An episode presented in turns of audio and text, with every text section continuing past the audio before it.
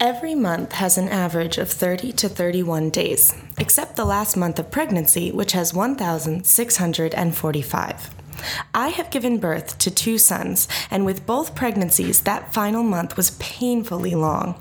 In fact, my second was due in August, but he decided to come in September. Not only was I tired, uncomfortable, and just plain huge by the end of it all, but I wanted to hold my baby. This baby that I had carried for nine months, whose name I knew and who I already loved without having even seen. I wanted to kiss him and snuggle him and look into his eyes while I dreamt of who he might become. Centuries ago, another young woman was eagerly anticipating the birth of her own son.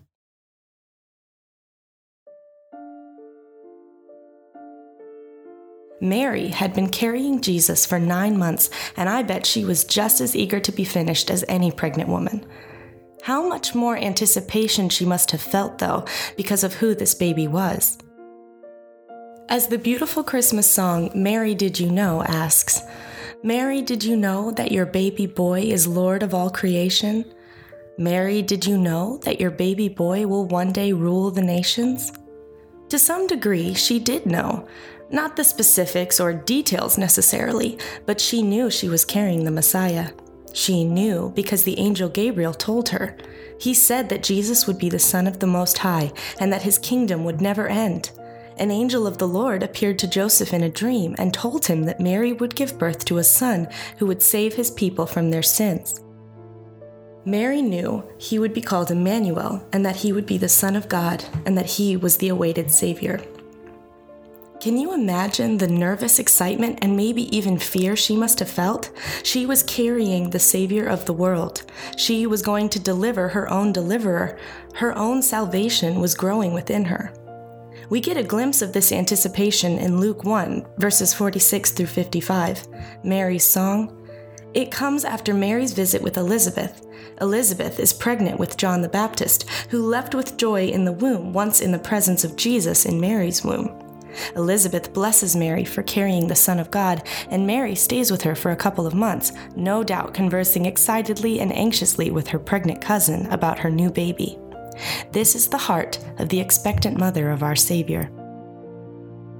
And Mary said, My soul glorifies the Lord, and my spirit rejoices in God my Savior, for he has been mindful of the humble state of his servant. From now on, all generations will call me blessed, for the Mighty One has done great things for me. Holy is his name. His mercy extends to those who fear him from generation to generation. He has performed mighty deeds with his arm. He has scattered those who are proud in their inmost thoughts. He has brought down rulers from their thrones, but has lifted up the humble. He has filled the hungry with good things, but has sent the rich away empty. He has helped his servant Israel, remembering to be merciful to Abraham and his descendants forever, just as he promised our ancestors. It was unlike any pregnancy before or since. Jesus was God in flesh, come to earth to die so that his people, whom he loved, could be saved from death. As you anticipate celebrating the birth of Jesus on Christmas morning and as you await his second coming, meditate on Mary's words. Make them your own and praise the Father for giving us his Son to be the light of the world. Take some time to pray through this passage and reflect on all that God has done and will do. Thank Him for the gift of the Messiah and for the grace that we have received because of His death and resurrection.